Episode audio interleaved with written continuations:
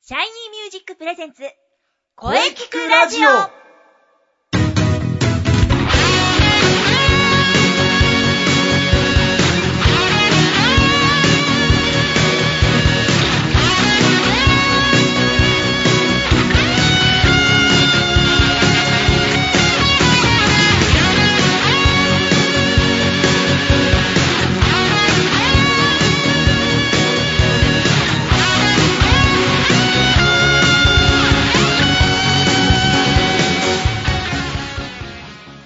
シャイニーミュージックプレゼンツ声聞くラジオ第114回放送です。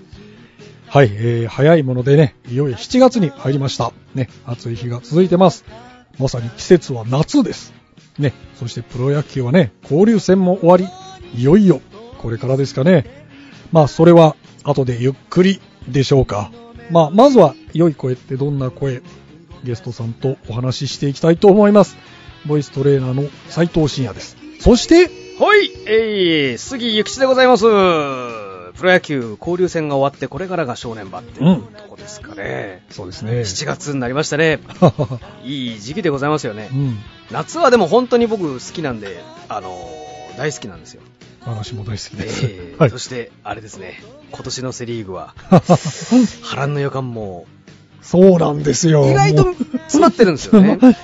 まあ、交流戦は優勝はしたんですけどね、まあ、そうですね。ね巨人が。ね これから巨人、広島。広島もね、交流戦でガクッと落ちましたから ね。やっ言われてましたけど、言われた通りになっちゃいましたよね。ぱ交流戦ってわかんないですね。わかんないですね。あんなに調子良かったのに。突然広島ね、もう交流戦で、ま、ね、いきなり4連敗でスタートですもんそうね。ですよ。それはもうファンに、あの、うちわを渡して、これでホームランに使用作 戦を、本当にやったらしいですよ。 そういうフェアというかなんかイベント を。すごい、さすが、さすがカープですね。か。これがスタンダードになる可能性はあるんでしょ うか。うちわでボールを仰ぐんだっていう。 ホームランにみんなでしようって。すごいな。すごいですね。まあでもカープがやったことは広がる可能性 がなるほど。ありますもんね。神宮でもやります神けど宮でもやってほし いですね。頑張ってほしいですよ、それでスワローズ。はい。 まあね、いよいよ後半戦ですね。まあね、スワローズも気になるでしょうが、私もジャイアンツは気になりますね。そうですよね。これからですけど、ね、我がスワローズも打線が割といいな感んじかなんですね、よね。 3割バッター多い。ですよね。巨人3割バッターいないのかな、あれ確か。安倍ちゃんとかどうされましたなんかね、全然打線ダメなんですよどうしねち。ゃったの かなでも、だから、スワローズもチャンスがまだチャンスありますよ、るってこことでれ。す諦めないってはいう。うん。まあ今年はどうなるのか。まあ、えーね、まあ、とりあえず今日は7月の2日ということでね、何の日、えー今日は何の日行きましょうか。行きましょょう。えっと、7月2日は1年折り返しの日です。う。おそうなんですね。1年折り返しの そうなんですよ。7月2日はですね、1年折り返しの日でですね、178日目。日。はい。 1年のちょうど真ん中の日なんですね。おおなんと。そうみたいですよ。 えーえー平年はあのー正午。えっと、ウルード氏は、えー午前0時がちょうど真ん中なんですね。えー語呂合わせではないんで すね。ごめんなさいですね。はい。おお、1年の半分か。ついに半分来たんですね。そうですよ。ペナントも半分。うん。うん。ねでは、行きますか、もうね。うんじゃあ、杉さん行きましょうか。行きましょうはい。はい、そうです。それでは皆様、お待たせいたしました。うん私、杉ゆきちがお届けいたします。えー、今月の、背番号伝説のコーナー来ましたね。先月はね、みやちゃんも一緒に盛り上がりました。いやー、そうですね。6、結 構派手な時間になってしまいましたね。そうですね、なんかこう70分超えましたよ。、まさかそんなになってしまうとは え三輪先生のため息え。も。みやちゃんのため息 ね。面白かったですいね。やいやいや、ところどころなんかところどころ。小さい声で。全然わかんないんだけど。っていう声がね、 よかったですね。いや、素晴らしいで すよ。いや、まあ、そんだけ我々にとっては熱かったっていううことですねん、6は暑かったですね。いや、だってお、落合さんですからね、うん6は先月お勉強しましたよ面。白かったですよ。ええ落合さんの話。落合さんは、話せばもっと長くできますけどでねき。ますね。 できるでしょうね。できずだって、奥さんについては触れて、あああ、と息子さんも、息子さんもね、いますね。あんまり触れ、ね、そこはちょっと置いと置いときましたけど、えーまあ今月は7月ですから、はい7について、はいお勉強して、ね、うんこん今日もあの、バックスクリーン最上段へフルスイングで、フルスイング。行きましょう。よ。落合さんばりのフルスイングですね。そうです。落合さんのフルスイングには負けてしまいま すが、頑張りましょはい。じゃあ、えー今日は、じゃあ背番号7ですねう。。そうなんです。背番号7は確か、あれですよね、去年。スーパーレジェンド、はい神、福本さんの話で盛り上がったという。そうですね。去年は覚えてますよ。福本さんのね、福本伝説。ですよね、はい7月7については、もう昨年いっぱいお話ししましたね。そうですね。福本さん7については相当お話ししましたね。ということは、ということは、はい。今日はですね、ちょっと、はい。 7月2日、うん、7月2日。 7と2でございます。 7と2。 ひっくり返したら、なんと、27でございます よね。 7と2をひっくり返して27。ううんーん、そうきましたね。そうきましたよ。 まあ、先月も少し言ってましたね。27のまあ、話そうすでるとすかね。ね。27もありなんじゃないかなと。うんで、えー、まさに7月2日ですしね。あなので今回、今日はうん27の、ね、背番号についてお勉強していきましょう。なるほど、27。ということは、古田さんのお話ですかね。まあ、古田は大鳥です よ。大鳥。大鳥でございますよ。ね。まあ、まず、でも27はもう名選手だらけ そうですね。ですよね。うん。まあ、やはり、キャッチャうーんの番号といキャうイメッチャーの番号ージがありますね。はい。で、その27をキャッチャーの番号にしたと言っていい人が、うん。あの監督として西武黄金時代を築いたおー森さんですよ。森さん。森さんですよ。えーなんか、インスペにもいま すけどね。森さん、いますね。森さんいま すね。たけしではない森人が。森、そうですね。で、 えーまあ、なんかね、僕、最近はもう本当西武のイメージがかなりありますが僕もそうですね。まあ、しかし選手時代は、うん、そうなんですよね。あの、西武の監督のイメージが強いんですけど、もともとは、なんとジャイアンツジ。ャイアンツですね。V9 の司令塔でした。そうなんですよね。今日はそんなキャッチャー伝説になりそうな、そんな森さん、そんな森さん。森正明さん、はい。なんと、大阪生まれなんですね。おお、そうだったんですね。そして現在はハワイにお住まいです。あ、いいななんかいいですね。勝ち組の香りがし ますね。ハワイにですね。 ハワイにいるみたいですよ。うんえー、そういえばあんまり最近見てない。大阪なんだ、そんな感じしなかったけど。なんかすごくいん、なんかか、関東のイメージありますよね。そうですね。えーなんか大阪弁を使ってるイメージが全くなかったないですね。なるほど、通りで飲むさんと。 まあ、それはおいおい。ということで、はい、そんな森さんなんですけれども、はいジャイアンツ、あの、ね V9、そうですね。えー V9 時代の正捕手でございますよ。まあそうですね。えー V9 の頭脳の異名を取ったんですね。はい。引退後はヤクルト、あ、これあれですよ、ヤクルトが初めて優勝した時のそうですね。ヘッドコーチやヘっッてドましコーチたやって、広岡さんの、そうそうですよね。はい。あ、次もだ、西武。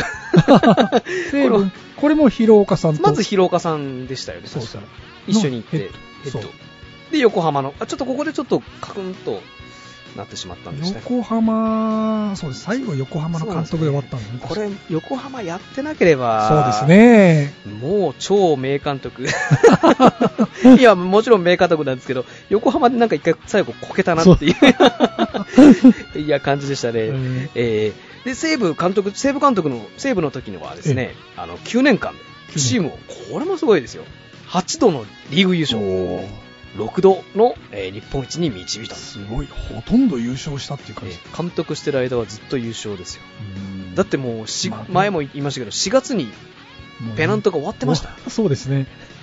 もうねもう強すぎたんですよね。強すぎましただって4月終わってゲーム差5とかそうですねそんなイメージですよなんかそう、ロッテがね、ほとんど勝てなかったっていう ね、暗黒時代ですねロ ッテの西武に勝てないっていう。西武に勝てないまあもう嫌だったでしょうね、戦うのも。嫌ですよ同じリーグにいるの嫌でしょ、えーそんな森さんなんですけれども、はい。岐阜県立岐阜高等学校から1955年に読売ジャイアンツに入団されてますね、入団当時まだ無名だった森さんは、えー当時ジャイアンツのエースだった別所あー別所さんねいましたね猛烈なピッチング練習につきまされ猛烈なイメージですね別所さんが確かに雨で練習がない日になると必ず別所さんが車を運転して森さんのところにやってきてお前を受けろと言われて、えージャイアンツ、えー玉川練習場の近くの丸小橋の下に連れて行かれた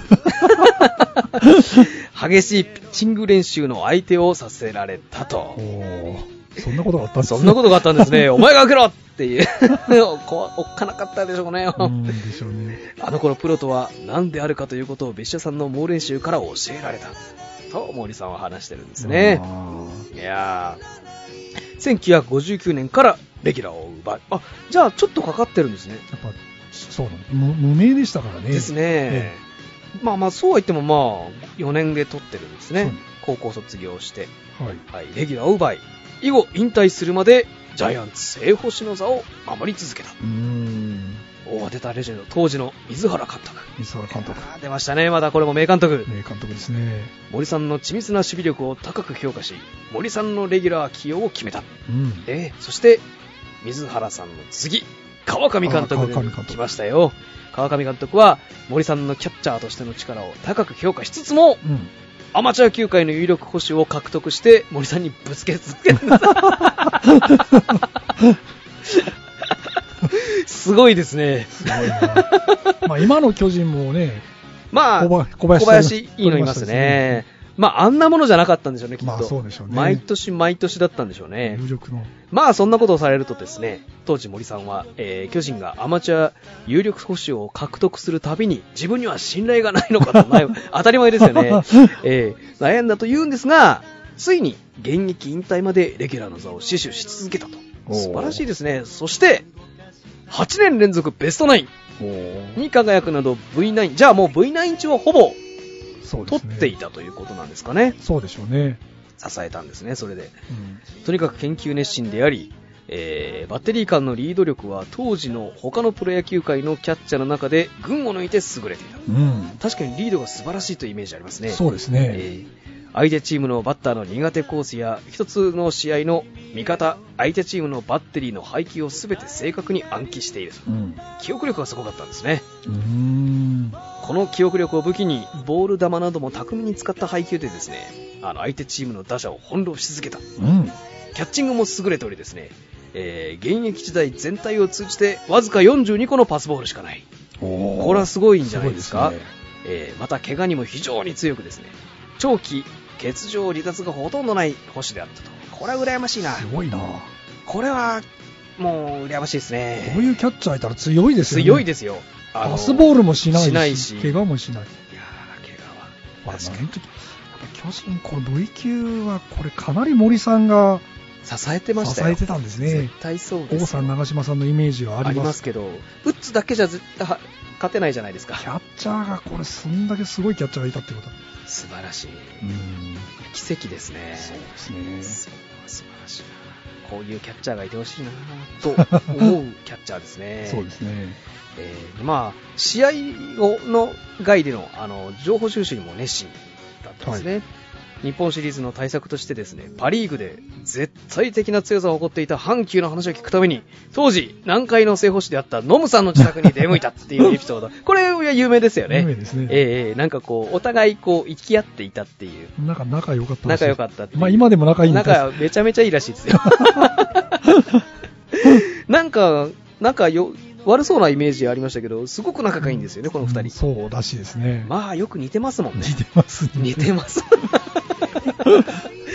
え、情報収集と合わせて野球について徹夜で二人で語り合ったという あの二人が徹夜で徹夜で。語り合うっていうのはなんかちょっと見た見たいけど見たくないみたいな感じがしますね。それ以来この二人は盟友とも言えるほどの関係を結んでいくんですね。えーなお、ノムさんの自宅に行くと、いいスーツですねと言ってで すね、必ずノムさんの背広を何着か持って帰っていったという。ええそしてノムさんもそうでしたが、えー森さんもですね、現役時代は囁き戦術の名人であったと。これ意外でした。意外ですね。ノムさんのイメージえですーよね。完全にノムさんか、達川さんか。ああ、達川さ ん。どっちかのイメージありましたけど、森さんもやってたんですあね。ーやっぱりやるんですね。まあ、や、まあ、や、やるんですね。やっぱり、うんとりあえずやっとくんですね。うんえー打撃に関しては決して強打者とは言えなかったみたいですね。足も 遅かった。あ、左バッターだったんですねあ、。そう、そうなんです。森さん、左バッターなんです僕よ完ね。全に今右のイメージでしたね。安倍と同じですね。安倍だ。安倍ですね。ジャイアンツのキャ伝ッチャ統ーは左バッター。左バッターだ。王貞治、長嶋茂雄の後ろで5番も打つことあり、低打率ながら勝負強さを発揮する打者であった。うんうん1967年には日本シリーズ MVP を受賞しているおーすごいですねまた森さんの現役時代の背番号27はですね日本プロ野球界において名捕手の背番号として定着しつつあり現役選手でもチームの正捕手に対して与えられることが多いそうですねそうですね。そうまでさにそうですすねね。まさにその通りうん27じゃない背番号を探す方が難しいあ、そまあ、うで最すね近増えてはきましたけどねまあそうですね。阿部とか10つけてますけどね。そうですね城島にまあ高校野球が2ですもんね、そうですね。うえん。ーでも27のイメージありますねありますね。えー V10 すごいな V10 V10 を逃すっていう のも V10 を逃した1974年限りで現役引う退えんーじゃあ本当に優勝してんだずっとほとんど優勝ほとんど優勝ですね同じ年に引退した長嶋さんのようなセレモニーなどはなく静かに引退していった中島さんとそうです。え同じなんですよ引 退。そうなんですねあんなに華やかに長嶋さんがやった中ひっそりと引退してる。うん、なんかね、ノムさんに似てます 似てま すね。ああ、気が合うわけ だ。我が巨人軍は って。いや、ミスターが言ってたのに、静かに引退してる静かに引退してたと。 そして、まあ、そういうエピソードが あったから、あれなんですけど、森さんと長嶋さんは15年以上にわたりチームメイトで、お互いレギュラーであったんですが、なんと、ほとんど口を聞いたことがないほど不仲であ った。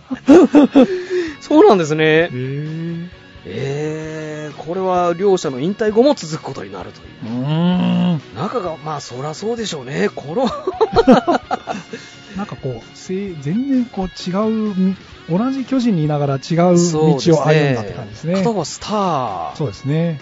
で保守がそんなにあのー評価されてない時代ですそもんうねですこれね。まあ長嶋さんばっかりに、そうですねスポットが王さん長嶋さんそうですね。そうですよねん堀内とかそうですいやね。ーそうだようんなでですねえー選手代の成績は、はい通算、あ、でもすごい、1341安打。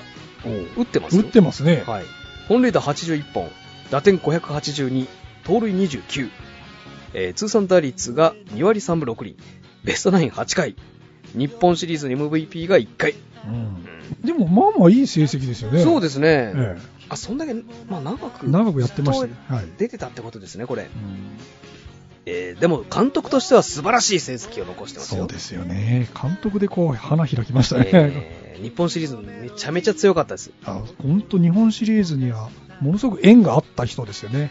常に出てるイメージですね、そうこでれすだねと。だ常に出てるんです、しか も。森さんはですね、日本シリーズになんと24回出場してるんですよね。これは24回、なかなか出れないで出てすないよで。 す。だって、1年に1回しか日本シリーズはないですから、 24回出てるって、いないんじゃないですか、他に。他にいないと思いますよ。ねえ。長嶋さんでも出てないんじゃないですかいやね。これは多分日本で唯一だと思いますね。多分いないと思いますね。そうですすよね。ね。現役時代に13回、コーチ時代に3回、えー監督時代に8回、 え3回目の出場の1961年から22回目の出場の1992年まで20回連続優勝日本一を経験して るなんだこの人これすご い。すごいな。日本シリーズ20連 勝20連勝ってこれ、1年に1回の日本シリーズ。そうですよ20 1年に1回しかないですから日本シリーズは20連勝ってこれ、 20年連続不滅の記録じゃないです不か滅の記録ですよ。これは森さんただ一人。 この記録は破られないでしょうね、今後。これ破られないですね。日本シリーズ20連勝。これはすごい。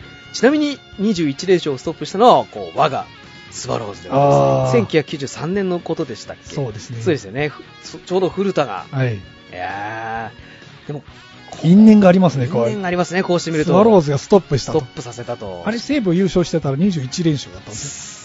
すごいなーでももう20連勝ですごいな ーこの人やっぱすごいですね。V9 にも絡んでるし、そうですよ。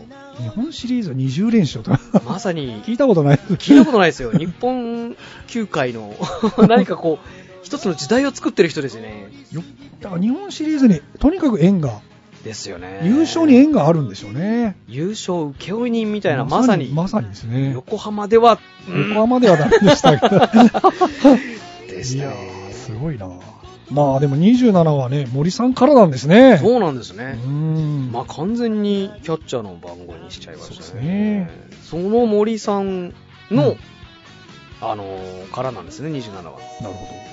ノムさんの愛弟子が古田だったら、森さんの愛弟子はやはり、今ロッテの監督の伊藤さんじゃないですか。そうですね。伊藤さんもいいキャッチャーなんだよな、伊藤も27です伊ね。藤も27ですね。えー伊藤つとんは20、あ、先生と同じ、なんとまた熊本出身でございますよ。そうそうですよ。熊本なんですよ。それはよく知ってます。熊本工業です出よ、ね。たはい。 もともと熊本工業なんですね。熊本工業。そうなんですよ。はい。伝統、あのー、最、ここのラジオでは再三出てく る。いや伊藤熊本、もう秋山も熊本。熊本、はい前田も、熊本。川上さんも、熊本。ああ 素晴らしいね。そうですよえそんな伊藤さんはですね、えー現役時代は捕手として歴代3位となる2327試合に出場。えすごい。うんすごい伊藤く伊藤もすごいですすよごいね。です。伊藤さんすげえ出てるイメージですうね、んやっぱり。えー西武ライオンズ黄金時代の司令塔として活躍。うん高校は熊本工業高校定時制に在籍、えー当初は外野手だったですねうーんすぐに捕手に転向します外野手じゃなくてよかったは1989年全国高校野球選手権、えー熊本大会決勝であの秋山浩二さんがエース社高校を破って第62回全国高校野球選手権大会に出場しましたね、おーえー当時西武の監督を務めていた根本さんああこの人もすごい人だそうですね。根本さんにその才能を見出され1981年に熊本校から、えー埼玉県の埼玉県立所沢高校所沢高校そう、転校するですよ転校したんですねええそう。これ西部に引き抜かれちゃったんですね。じゃあこの時にもうお前っていうことだったんでしょうねそきっと同時に、えー西武球団職員として採用されたこれ昔よくありました、そうですね秋山もこのコースでしたっけドラフト外ドラフト。あでもそうか伊藤はいや、結局ドラフトでは指名されるんですね。されるんですね昼間は職員他他球団が指名できないように。ガッとそう。昼間は職員としてあ夜は高校通学という成績生活を送って根本さんが他球団に糸を奪われまいとうんするためであったと言われています、1982年ドラフト1位で正式に西武に入団うん。 1年目の1982年は33試合2年目の1983年には56試合出場56、社。えー徐々にいってますねうん。経験を積んで1983年の日本シリーズでは第4戦以降スタメンに抜擢、えー、翌1984年より正捕手となりますね、うん。以後西武のホームベースを死守し1992年の日本シリーズではノムさんの教え子古田敦也と、えー森さんの教え子伊藤の対決になったんですねうん。もうでもあのノムさんが伊藤のリードは読みづらいと言われたほどリードだけじゃななくる抜群のキャッチング技術を持っており大きな音あのズバーンっていうああの薄い部分で受け止める技術に長けていたこれピッチャー嬉しいんじゃないですあ、かなるねほど。大きな音を聞くと審判は気分が良くてストライクを出しやすくなる、えー打者も大きい音から今日は調子が良さそうだと警戒するようになったといううんいやー素晴らしいすごいな。保守って感じがしますねなんかこうね。 20年近くにわたり正捕手の座に君臨実働22年のうち14度のリーグ優勝すすごいな。すごいなこれもすごいただ14回優勝してる。森さんがすごすぎてちょっと8度の日本一を経験これもすごいんだけどすごいです森さんが。 森さんが いて森さんが20連勝とかしちゃう。選手として日本シリーズでセ・リーグ全6球団と対戦したのは伊藤しかいないおーすげえ1990なかなかできないでですねきないですよ これろそんだけ出なきゃいけないですからねそうで回数が言いますけど日本シリーズは1年に1回です 1996年 9,、えー9月7日から、えー1998年5月27日にかけては捕手としてプロ野球記録となる1263守備機会連続無失策エラーをしない。ない素晴らしい素晴らし記い録をしておりますまた通算犠打は300個はパ・リーグ歴代1位あそうなんですね捕手としては珍しい俊足選手で通算134盗塁は捕手として日本記録おーそうなんですね走走れるキャッチャーなんですね。走れたんですね 1984年の20盗塁あすげえ20盗塁も捕手としてのパ・リーグ記録ですねおーえー通算1738安打、本塁打156本、打点811本、えー盗塁134、通算打率は2割4分7厘、守備の、えー通算盗塁阻止率は3割4分1厘、ベストナイン10回、ゴールデングラブ11回、日本シリーズ優秀選手賞1回、勝力松太郎賞1回、最優秀バッテリー賞6回、おレジェンドですね、伊藤さんも歴史に残るキャッチャーだと思いますね。いやーねえやっぱ森さんが育てた伊藤うわー素晴らし素晴らしいいですですね素晴らしいですね伊藤さんってつ、だってもう絶対のキャッチャーですよね。西武のね本当に支えた男ですよねで、なんかこう、ある意味、こう、なんかリーダーにならないキャッチャーというか、本当にさす、あ、そうか、森さんの弟子なんだ。そうなんですよ森森さんの弟子森ですさんの、これちょっと、古田とまた、古田選手とまたちょっとあれですよね、古田選手のノムさんの弟子だ から、どっちかというと、俺を俺っていう 感じだけど、伊藤はやっぱりその森さんを引き継いだというか、本当にピッチャーを立てるキャッチャーってイメージありますよね。音薄いところで痛いだろうないや、もう相当痛 いですよ、骨折とかも絶対してるはずですよ。すごいな、伊藤。これ、伊藤さんと古田さんのキャッチャーとしての違いを語り始めるとまた長くなるんでや めましょう。いや、なんかよく書かれてました、当時。比ね比較されましたもんね較されてました、い伊藤さんもうは。二人の対決みたいですね日本シリーもうズそうです。だって僕、あの、この時の日本シリーズの、あの、下敷きを持ってるんですけど、え伊藤と古田でし たね。もう完全に。二人とも27 2人とも27で。いやー、かっこよかったな、2人。なんですが、はいここでですね、古田さんの前にはいお便りが、 あお便り来てお便りもちろんお便り、ラジオネー ム、えー青空さんからおです。ーいつもありがとうござい ます。あ青空さんありがとうありがとうございます、青空さんってことはもうあれですね。す、もう青空です、ね、青空さん、青空さんってことは27、ね。青空行きましょう。はい行きましょう。いつも背番号伝説楽しみにしています。ありがとうごあざりいがまとうござすい。ますえー前の月の6はのい特集の時、特に、えー落合 GM のお話はとても面白かったです。ありがとう あーござあいりまがすとう。ございます先月の放送の最後の方で7月は27の特集をやると聞いてましたのでああ最近調子の良いああほんとねうんね急にうん急にでそう出てきましたねなんドラゴンいやまあドラゴンズやっぱ力持ってんですよねうんなんやかんやでね戻りますかはい 最近調子の良い我がドラゴンズ の落合 GM と共に頑張っている谷重あおわーープレイングマネージャー谷重をぜひ紹介してください谷重は背番号7だったんですねそうらしいですよ7もともと7から27に1桁ってイメージだったんですけど8と勘違いしてましたね僕7だったんですね、はいこれはあの新しくちょっと心にメモっとこうと思います7から27に変更した男で7にふさわしいと思いますおお確かにそして 7, 7が絡んでるこれからもプロ野球を盛り上げていってくださいねというお便りですよおお盛り上げて盛り上げていきましょういやあんまり盛り上がすぎられてもねーって いうドラゴンズねーっていう7番ね あんま頑張られすぎてもねーってスワロ ーズが頑張れスワローズ試しが7から27に変更したんですだったねんですね珍しいですよね、7まあって。ねそうですねまあでも27ですね今は、はいキャッチャーの背番号だこれはそうですよ。27は、えーノムさんは19でしたが、やっぱり27はキャッチャーの背番号ということそうですねはいえーえーそれでは、谷重のお話いきましょう。はいはいえー谷重元信さんはですね、まだ現役、もう現役という現か、役ですプねレイングマネージャーで すよ。難しいだろうな、はい、お広島県庄原市の出身なんですね。ああ広島出身ですね広島出身なのですね。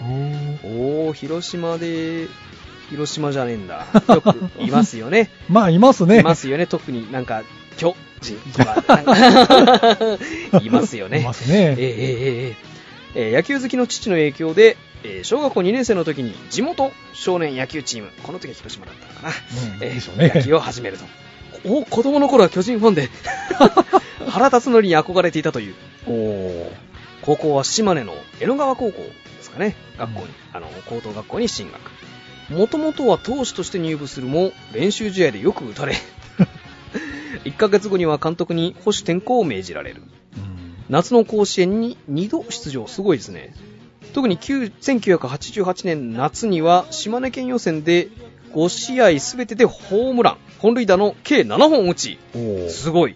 甲子園大会でもベスト8に進出。強打の星として高校通算ですごいですね、42本のホームラン打おつ。ーあの広島にいた江藤、えっと、江藤明先生、あの広島の4番であり、巨人の4巨番人の、巨人の、巨人でもやっていた江藤先生とも、ともにですね、東の江藤、西の谷重と呼ばれたんですね。おーということはひ、あ、そうか、江藤は関東出身。そうです。これ、出身地と逆の方に行ったんですね、そう、そういうこと二で人すね。 そうですね。面白いな、それも因縁がなん か。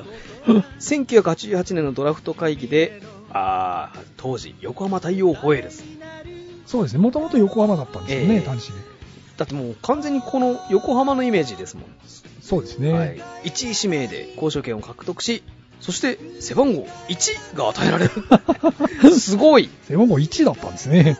これよっぽど期待されてたんですかねう。んオープン戦で巨人大エースの斎藤正樹からほぼホームランを打つなど、結果を残すと、監督の小葉武史、あ、小葉、広島の、広島の名将、ここ横浜で監督やってた横浜で当時やってましたね。はいこの人も、この人もっていうか、この方も、横浜やらやらなかった。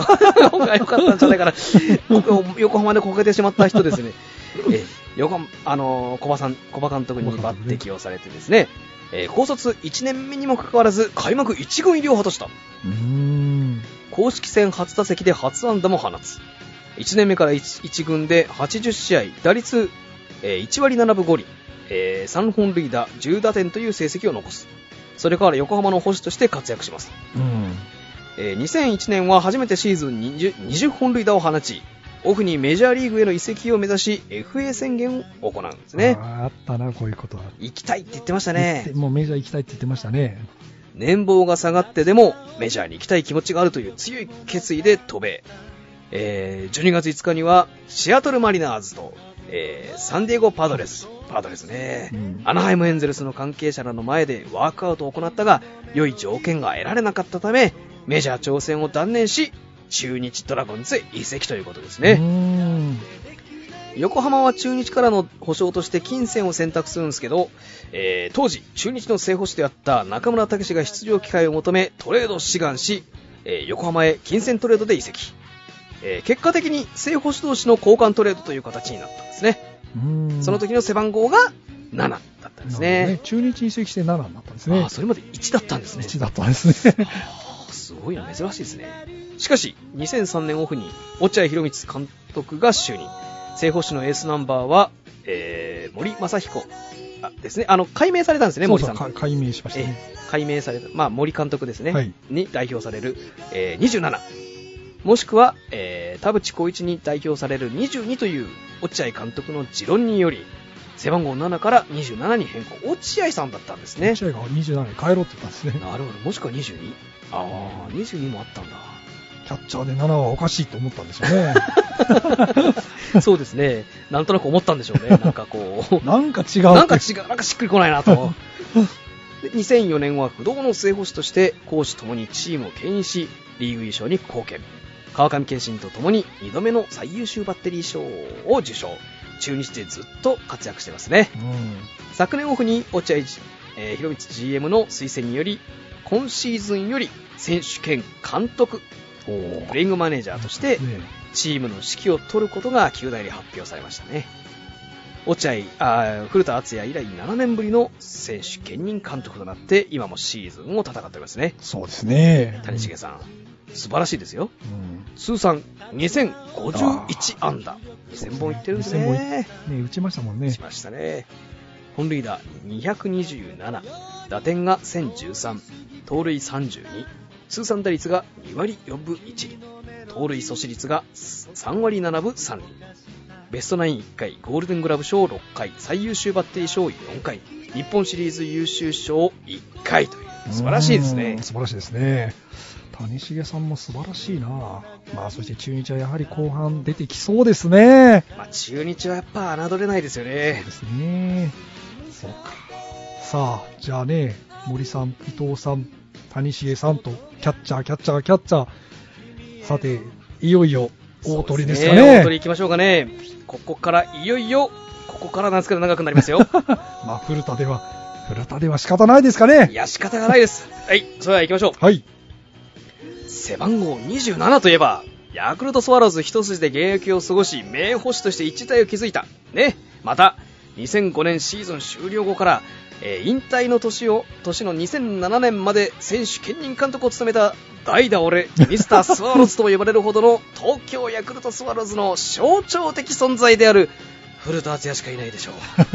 代打俺、ありました。代 打俺、代打俺ってやるときのあの、手がいいんですよね。サムアップさせてなんかこう、俺だ、俺だっていう。ええ奥様は、ちなみに、あの、フリーアナウンサーの中井美穂さんですね。あえーあ、はいはい。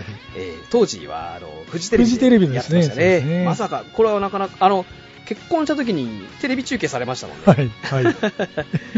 えそんな古田さんはですね、兵庫県か、えー川西市出身でございますね。あもうコテコテの関コ西。テコテの関西川西市立鴨小学校3年の時、えー地元川西市の少年野球チーム鴨ブレイブスに入団当時は太っていたからという理由でですね星を任されたんですね、えー少年時代に好きだった選手は梨田あ監督のか梨田正隆さん、おお。えーこんにゃく打法でしたっけそうですね。あー イケメンイケメンですよねしかもそうですそうです。えー地元ではた、えー宝塚市立南ひばりが丘中学校時代から注目されてたんですうーね、ん。高校進学時には私立校から誘いがあったものの自宅に近い、えー公立の兵庫県立川西、えー明豊高等学校に進学うーん。あのー同い年ぐらいに池山がいたんですよねあ、そうなんですね。確。かで、うん池山が強いチームに行ってあれが池山かっていうエピソードがあっていうまあ置いと きますかっていうやつえー高校3年間はほぼ無名の存在だったその後、関西大学商学部立命館大学経営学部の一般入試を受験しどちらも合格すごいですね、当時は、えー関西学生野球リーグにおいては関西大学は立命館より強豪だったため関西大学への進学を決めていたんですねうーん。入学を断るつもりで立命館大学へ挨拶に出向いたところ古田を勧誘していた立命館大学体育会、えー公式野球部監督に大喜び大喜大喜びされたんですねよく来たとよく来た。断りに来たのに。断りに来たのに、よーよーよーよー来てくれたと。で、また、その夜、えー先輩に高級料亭における夕食に誘われ、京都の祇園の夜の街に見せられてしまい、次の日には気持ちがコロッと変わり、1984年春、立命館大学に入学しますね。えーうん関西学生リーグで通算77試合に出場し234打数72安打打率3割8厘8本塁打44打点ベストナインに4度選ばれたすごいですねすごいですね。活躍してたんですね。えー3年時にはチームを関西学生リーグ戦の春秋と連続優勝に導いてですねおーえ4年時の1987年には大学野球の日本あ代表のメンバーに選ばれてですねうんその実力はプロ各球団からも注目されたとうん素晴らしいですなるねほど大学の日本代表もやってたんですね、そうですね。えー11月のドラフト会議当日には会見用のひな壇が設けられるほどだったが指名を確約された球団を含めどの球団からも指名されなかったいそうなんやだ。ーおかんごめんねっていうエピソードがありますねまあ置いておきましょうか1988年立命館大学経営学部卒業4年あ4月にトヨタトヨタですねトヨタトヨタに行ってましたねトヨタの自動車に社会人野球。そうですしばらくトヨタの車に乗ってたんじゃないですかね 今もなのかなわかんないですけど入部したトヨタの公式野球部でも1年目から正捕手を任され主軸打者として都市対抗野球大会でも活躍うんこの年に行われたソウルオリンピックでの日本野球の日本代表に選出され野茂英雄、塩崎哲也らとバッテリーを組むんですね決勝戦でアメリカに敗れたものの銀メダルを獲得しますようん。 1989年古田のプレーに惚れ込んだ、えーヤクルトのスカウト部長の片岡博あー片岡伝説のスカウトさんですねトヨタを訪れて、えー獲得の意思を本人に伝えた際、古田は、本当ですか嘘じゃないでしょうね。と、 まあ、前前例が ありますからね、えー苦い思い出がありますからね、なんえー何度も聞き直したと、本当ですか嘘じゃないでしょうね。ヤクルトはドラフト会議で古田を2位指名したが、監督に就任したばかりの野村克也は当時、メガネをしているがほんまに大丈夫なんか と、不安を隠せなかったと言われている。なお、ノムさんがドラフト会議で直前に、ドラフト会議の直前になってですね、古田の指名はやめよう。星はわしが育てると。本当ですか嘘じゃないでしょうね。 えー、と発言したことにですね、片岡さんは、古田との約束を破ることになるのでそれはできないと食い下がり、本当は1位で古田を指名したかったと、後に語っている。この時の1位は西村さんでしたね。ああ、なるほど。はいえー入団当初、えーのあノムさんの古田の評価ですね、肩は一流だが打撃は二流リードは三流やと最大の武器である強肩を生かそうと保守としての技術をマンツーマンで教え続けたうん。なるほど。当時ヤクルトの正捕手だった畑いたなぁ畑真二はですね課題の肩が弱かったですね弱点を克服できず古田の前は旗だったんですね。畑だったんですよう、んまあ、あの、飯田とかもいたんですけどね。まあ、あーその話をし始めるとまた、 飯田はセンターに行きました。えー、途中から古田がその座を奪い、106試合に出場。リーグ1位の、えー盗塁阻止率を記録し、ゴールデングラブ賞も獲得したと。なるほ肩がとにかく強かった。ど。なるほどねね。 2年目の1991年シーズンではですね、おい今 GM をされてる落合さんとの競り合いの末、打あ撃ー、素晴らしいですよ。キャッチャーで3割4分。これ覚えてます覚えてらっしゃいますか首位出しで落ち落合と争ってたんですね。なんかもう南毛坂の争いだったんですよねうんすごいな、首位打者取ったん首位打者取だった。んですよ首位打者を獲得した捕手は野村以来史上2人目セントラルリーグでは史上初だったんですねうん捕手による打撃3部、えー打率本塁打打点のいずれかのタイトル獲得は野村田淵に次ぐ史上3人目だったとうん素晴らしいレジェンドに肩を並べておりますよそうですね。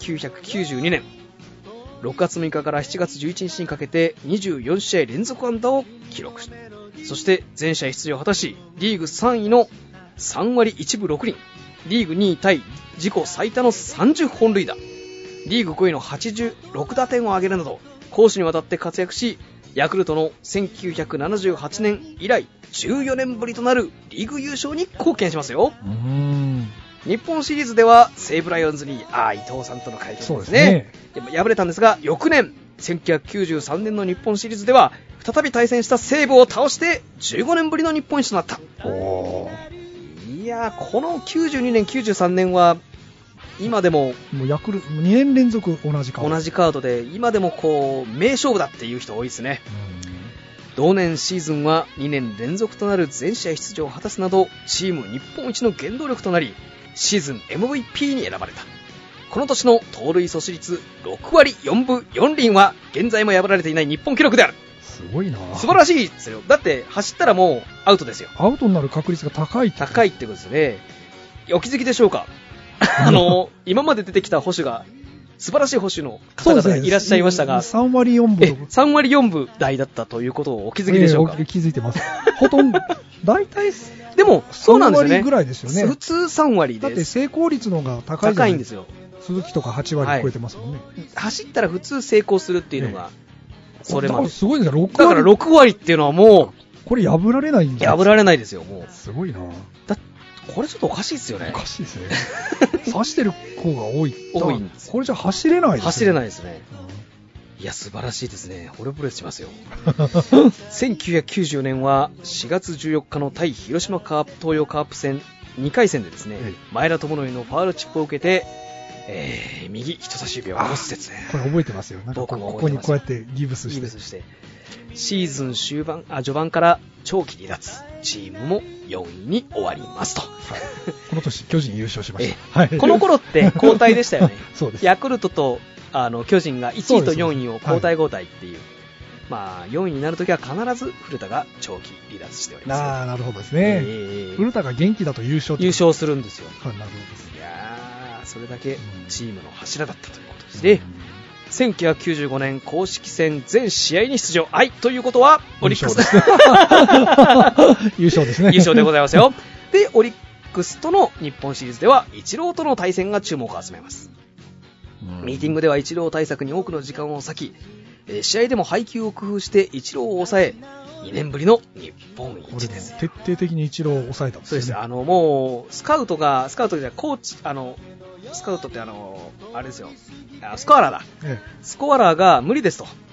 え一郎には弱点はないんですって言ったらしいですよ。これもあれですよきっとノムさんと古田そうのです、ノムさんの古田さんとで、うまうまいこと、イチャモン をつけた。半分。まあ、ちゃんと、配球もちゃんとやってたとは思うんですけど、あの、イチローが振り子の時に、あの、バッター、バッターのサークルからはみ出てんじゃない の言い始めて。まあ、イチローこの部分が弱いからっていうのを、なるほどノムさんがなるほこう、テレビに出た時にチクチク言って、みたいななるほど。えー、古田があのノムさんにじゃあ監督、どんどん言っといてくださいと そういう、まあ、ちょっと小細工を使うまあでもこの時のイチローってもうこの時のっていうかもう一郎だってすごかったですもんね。 すごかったですよ、この年はしかもホームランも打ってましたからね、うん25本ぐらいホームラン打っうてん、ど止められないっていもうどうにも止まらない状態ですよ。ええーえしかし抑えたんですね。その一郎を抑えておりますよ。そして2年ぶりの日本一、球界の代表選手に古田さんは成長しますね。うん。そしてなんといっても2005年限りで、あの、若松監督からあね、あの、監督を譲り受けて、プレイングマネージャーが誕生と。あ。おいや、素晴らしいですね。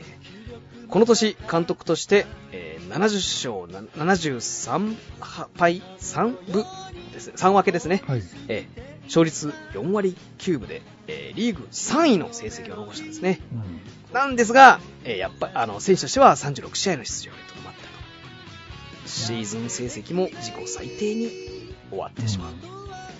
同年オフの契,、えー契約更改交渉では、選手分、えー年俸の、選手の分の年俸が大型減俸、ね、言い渡されて、当時、プロ野球史上最大減俸幅になる、えー1億8000万円減、おお。 75%減、6000万円で契約を更改したんですね。うん。その翌、えー年2007年9月17日、ヤクルトの B クラスが確定したと、クライマックスシーズン進出の可能性がなくなった時点で G を固め、9月19日、明治神宮外苑にある明治記念館で行われた記者会見で、チームの成績不振のせい、えー責任を取りたいとうんしてですね、現役引退を、ああ監督引退を、今日発表したんですね。えー神宮球場における最後の出場となった10月7日対広島24回戦古田の引退試合が行われます、うん。えー8回の裏の第4打席では笹岡が登板この笹岡はあれですよ前あの前日に、あのー笹岡自らが登板を志願していなるほど。たこれが現役最後の登板となるんですね笹岡は実はあの広島市民球場で引退試合をやってるんですよなるほど。それなのに、それなのにその後日古田の、古田の引退試合の時に俺が投げると。投げると。なので、あのーもう、お客さんは湧くし、 ああのー解説していた若松監督も規制を上げ るという。あーって言って、あ。ピッチャー笹岡って。あーって、半分泣きそうな悲鳴を若松さんが上げてるのが、言うなんとかにまだあります。ああ、なるほど。なので、あの、 もしよろしければ。見てみまし ょう。どうぞどうぞはい感動しますよ、でも。おーなかなかないですよね。そうですね。えーえーで、えーですね、えーっと、笹岡さんが投げたんですね。えー、どこだあ、なんですが、笹岡さんが投げて、あの、ショートゴロに終わったんですね。8回には、あーいいなあ石井、石井投手と、9回には高津投手。バッテリーを組んで、現役最後のマスクをかぶったんですね。うーん石井高津なんてのはもうこのサンバカトリオみたいな感じで、ワンセットでもう、親分子分でもう、すごかったですからね。うんいやーこの年、この、えー、翌々日の10月9日ヤクルトのシーズン最終戦、アダム・リグズの、えーあ、リグスですね、いましたね、リ グス。代打として最後のバッターボックスに立ち、えー、吉見は、これは今タイガースにいる、あーいベイスターズの吉見ですね、なるほど元。レフト前に通算、現役通算2097本目のヒットを放って優秀の美を飾った。うん10月11日監督として最後の仕事であるシーズン終了報告のためヤクルト本社を訪れその席上で背番号27を球団初の名誉番号名誉番号。名誉番号ん名誉番号 永久欠番がないですからねヤクルトああ。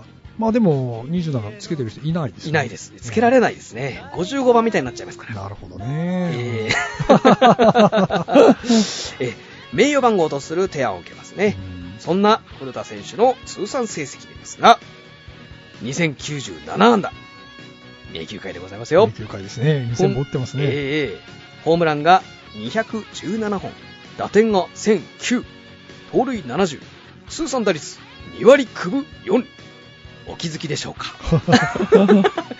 今日本日お話しした星野通算打率の 盗盗塁阻止率。盗そして盗塁突如阻止率も、えー通算が4割6分2厘歴代1位でございますよ、ああ、歴代1位なんですえーおね。気づきでしょ うか古田がすごいってことですすね。ごいってことですよ通算打率だ森さんもねうん2割4分ぐらいでしたっけそうそうそうですえーね。えーえー伊藤さんも確か2割4分ぐそらういそうそうですね。通算打率もすごいですね。 2割もうちょっとで3割だったそうだったんですよさ2割9分ですよすごいな。素晴らしいそして盗塁阻止率は4割6 6分分2もうほぼ5割厘。歴代1 1走ったら半分刺すぞっていうことですね位。うん首位打者1回最短打1回 MVP2 回ベストナイン9回、えーゴールデングラブ賞10回すごいな、えー賞あベストナイン9回もすごいなすごいですね勝利金マス太郎賞が1回日本シリーズ MVP が2回オールスターゲーム MVP が2回、えー月間 MVP4 回最優秀バッテリー賞6回、えー歴代最多タイ記録でございますおー素晴らしい成績でこれしかもオールスターゲーム MV MVP の2回のうち1回は肩で取ってますもんねああ、なるほど。 4回刺したんですよね確かおーそのオールスターですごいな。すごいですよそしてそのもう1回はサイクルですよああ、サイクルアンダーサイクルアンダー打ったんですねなるほど。いやー、素晴らしい。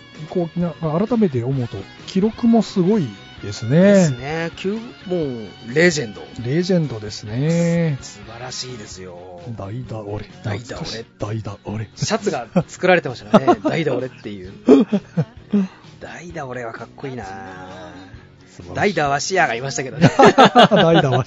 代打はシアいやでも27は素晴らしい選手そうですね。これだらけ20今日紹介した選手はみんな素晴らしいですよね。ですよねうんいやすごいなあまあね、7月うーですが、今日は7月2日ということで、ひっくり返して27 27とといいううことで特集でした。えさあ、えーそんな来月は8月。あ8ですねー。ついに8来てしまいましたけどはえ8。 8あのこの背番号伝説は8からでしたいや、6からです。あもうやってたんですね宮本からスタートです。なるほど で、今日古田という。あであそうかあれですよね美輪さん美輪ちゃんがうんざりした回ですよね8って違いましたっけあ、こえー、あ宮ちゃん初登場が8でしたね。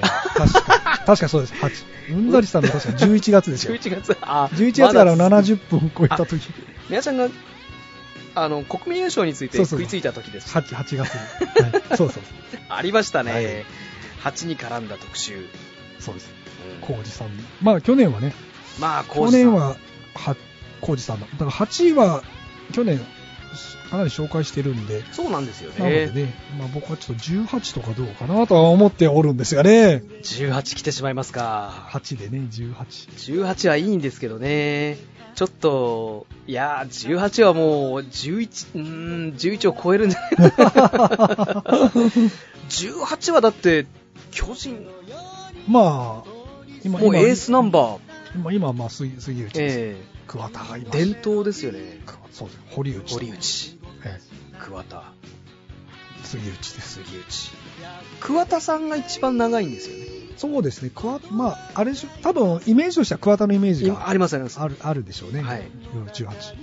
まあ、僕はまあ、堀内。ああやっぱりまあでも桑田うんのイメージかな、堀内のイメージもありましたが、悪太郎 うん、まあその前はあの藤田さん、ああそうですね藤田さん。あの桑田さんが尊敬する監督のそうそうなんですね。えはい。まあね、結局、長くなってしまいましたが。ーまだ話し足りないうん。ですねうん伊藤さんと古田さんのその絡んだエピソードをもっともっと話したいところです ね。やめましょはい。まう。はあい。ね、えー野球の話は尽きないですけど、まあ、まあ、尽きないですね。ねまあね、このままお話を続けたいのですが、まあ、えーゲストコーナーは、これからが実はゲストコーナーなんですよ。そうなんで すよこれはお忘れでしょう違うんですよ。 はい。えー CM の後に、えー杉さんといろいろお話ししていきましょう。は、よろしくお願いいたします。はい。はい。それでは CM どうぞ。どうぞ。 Shiny Music!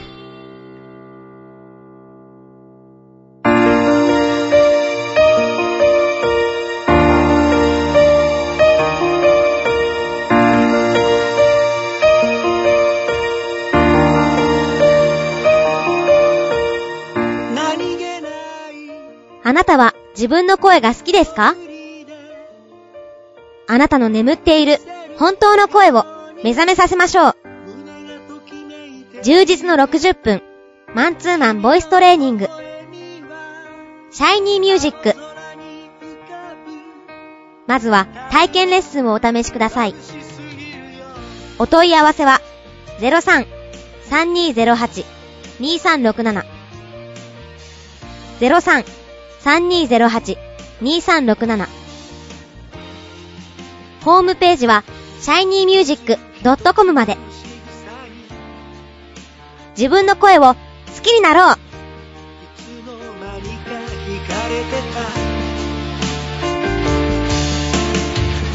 あどけない症状の瞳が輝いてる移りゆく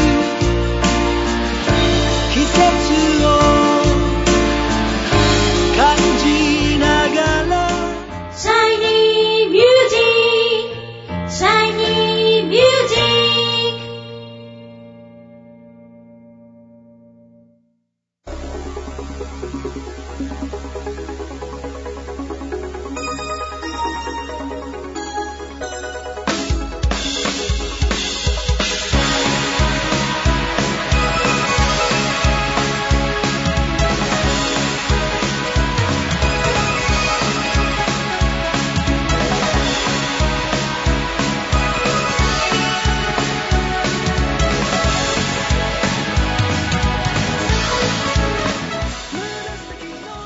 はい、えーそれでは本日のゲストを紹介いたしましょう。準レギュ、えー杉ゆきちさん26回目の登場です。よろしくお願いします。 26回、26勝来てしまいましたが、光栄ですけど、マー君、マー君ね、もう結構勝ってますね。大リーグでもも、う勝ち続けてますね。た頑張ります。 本当に。マー君、マー君なすごいですよね。メジャーで最多勝取っちゃうんじゃないですかね。いや、だって、そうですよ。ねだって前、マー君に頼りすぎなんじゃないかな、世 界は。も うヤンキースも連連敗してたらそうですよママーー君君でを出すっていうでちょっと止まるんですよ、連敗が。前、ちょ、去年の楽天じゃないかっそう。ていうことですよね。そうですね、すごいな。はい、えー、まあ CM 前がね、かなり長い。そうですね、まあ、ももっと長くでき ましたね。まだまだ長く。伊藤と古田の話で。 まあ、えーね、次回の発表会がね、もういよいよ来月。来ましたかね来月ね、もう来ました。日々トレーニングは。肩の調子はいかがでもすかちろんですよ。はい。あの、趣味は練習ですから。趣味練習。ああ、いいですね。はい趣味練習。なるほど。はい、えー、それではね、CM 前が長かったので、これで終わりにしましょう。 えー、最後に杉さんからのこれからの情報などをお聞かせください。はい。もちろん、はい。特にございません。ううんーん、ございませんが、ですが、あるじゃないですか。はい夏といえば、甲子園甲。子園ですええね。そして、シャイニーミュージック、19 19回ですよ公演でございますマーよ。君と同じ背番号のノムさん19。と同じ、あ、そう上か。原と同じ、 19。 19、いい番号ですね。僕ね、9月は19で行こうかと、実は、密あかあ、そう、大変なことになります よ。8月も大変、9に。月も大変だ。そうね。いやノム、ー、ノムさんの話してないですもんね。ノムさんの話してないですね。ノムいやさー、んノムさん長いんじゃないですかノねム。さんが長いっすよ。これ、ノムさんの話ちょくちょく出てくんだけど、ノムさん自体はやってないっていう。やってないんだよね。いやー、ノムさんは、僕が今持ってるノムさんと、あの、金田さんですね。ああ、これまだ出てきてないんですね。 そうですね、もう、いやー、金こ金田さんの話もすごいでしょうすね。ごいです よ。わしが投げるですから。そりゃ400勝もいくわいっていう。勝てそうだわ。勝てそうだ、わ。わしが投げるって。 まあでも300敗もすごい。そうです ね。若い選手を慰めますからね、それで、わしを見ろ、300敗して るぞ、桁が違います ね、えー、そうで19そう、第2ミュージカル19回公演、話をもう。えこちらは8月3日、うん日曜日に中野芸能小劇場ですよ、これは楽しみですね、そうまでたすね。えー8月3日ですよ。はいぜひね、8月3日にはい素晴らしいピッチングを見せてほしいと。いいですね、8月3日、いいですね、ええー素晴らしいピッチングを見せたいと、甲子園、甲子園のちょっと前ですよね、これ。そうですね、え暑い時ですよえ、暑い。夏い、夏。夏、夏でございますよ、皆さん。夏に発表会いいですね。 いいですよ、僕は夏の発表会が一番好きだな、夏 夏が好きなんですね。夏が僕は好きですからね、野球も夏ですもんね。どうもそうですよ、うんもう冬はな野球もないし、そうです辛いんねです。寒いですね。はい、えー、では、ありがとうございました。ありがとうございますた来月、また来月ですね、 8、 8、18かな、 ?18 かな18かな、 ?8 にお待ちしてます。はい、次、ゆきちさんでした。次、ゆきちでございました、はいはい。それではまた、来月にお待ちしてます。来月にありがとうございました。ありがとうございました。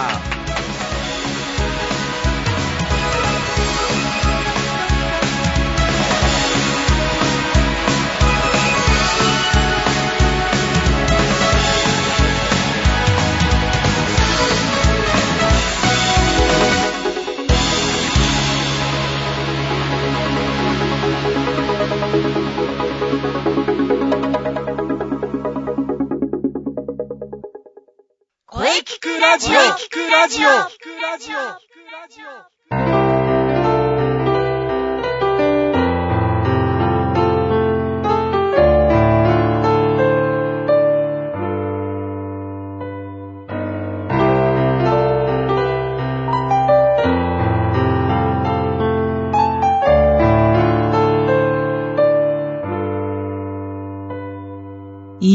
今私にできる一つのことあなたはい、えー、お疲れ様でした。お疲れ様でした。ゲス ト、えー、元気ないっぱい、杉ゆきちさんで した。はい。えー、また結局、まあ、長くなってしまいました ね。これからはまあね、気をつけていきますんで、よろしくお願いします。はい、お疲れ様でした。もう、準レギュというか、もうなんという か、野球の話ばっかりです。杉さんの、かっこ野球のかっこ閉じるお話、大変貴重でしたね。さて、この声聞くラジオでは、皆様からのお便りをお待ちしています。はい、メールは、声聞くラジオアットマーク、shiny-music.main.jp まで、k-o-e-k-i-k-u-r-a-d-i-o アットマーク、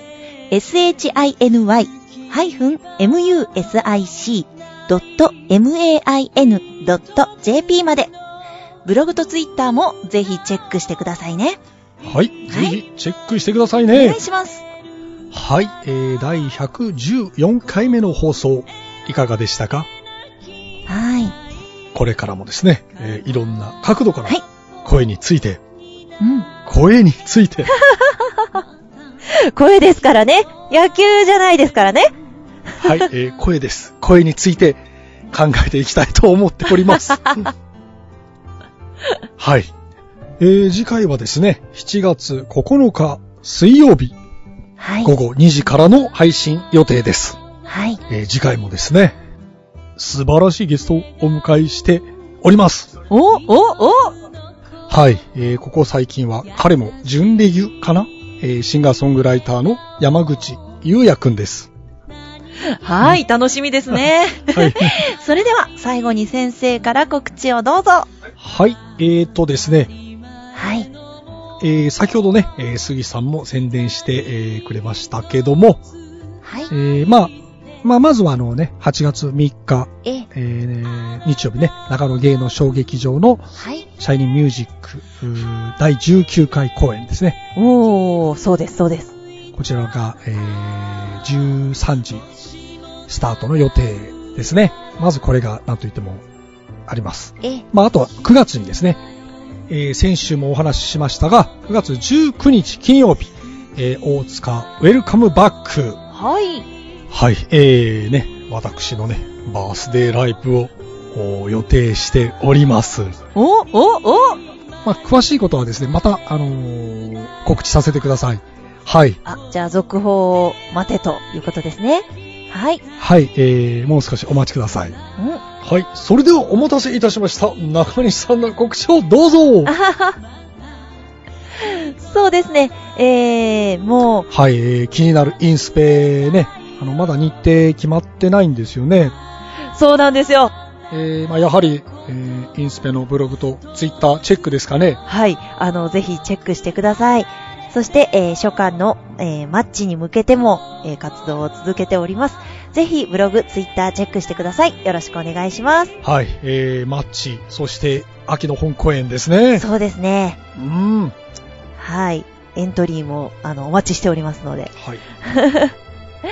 まずは、ブログとツイッターのチェックですよ。よろしくお願いします。うん、今から楽しみですよ。はい。はい、えー、7月に入り、えー、ね、うんまだ梅雨は明けてないんですが、はい。なんかね、えー暑い日がずっと続いてますね。うん、はい。うん、移りゆく季節を感じながら、頑張っていきましょう。はい。はい、えー、それでは次回もしっかり声について考えていきましょう。はい。それでは、また来週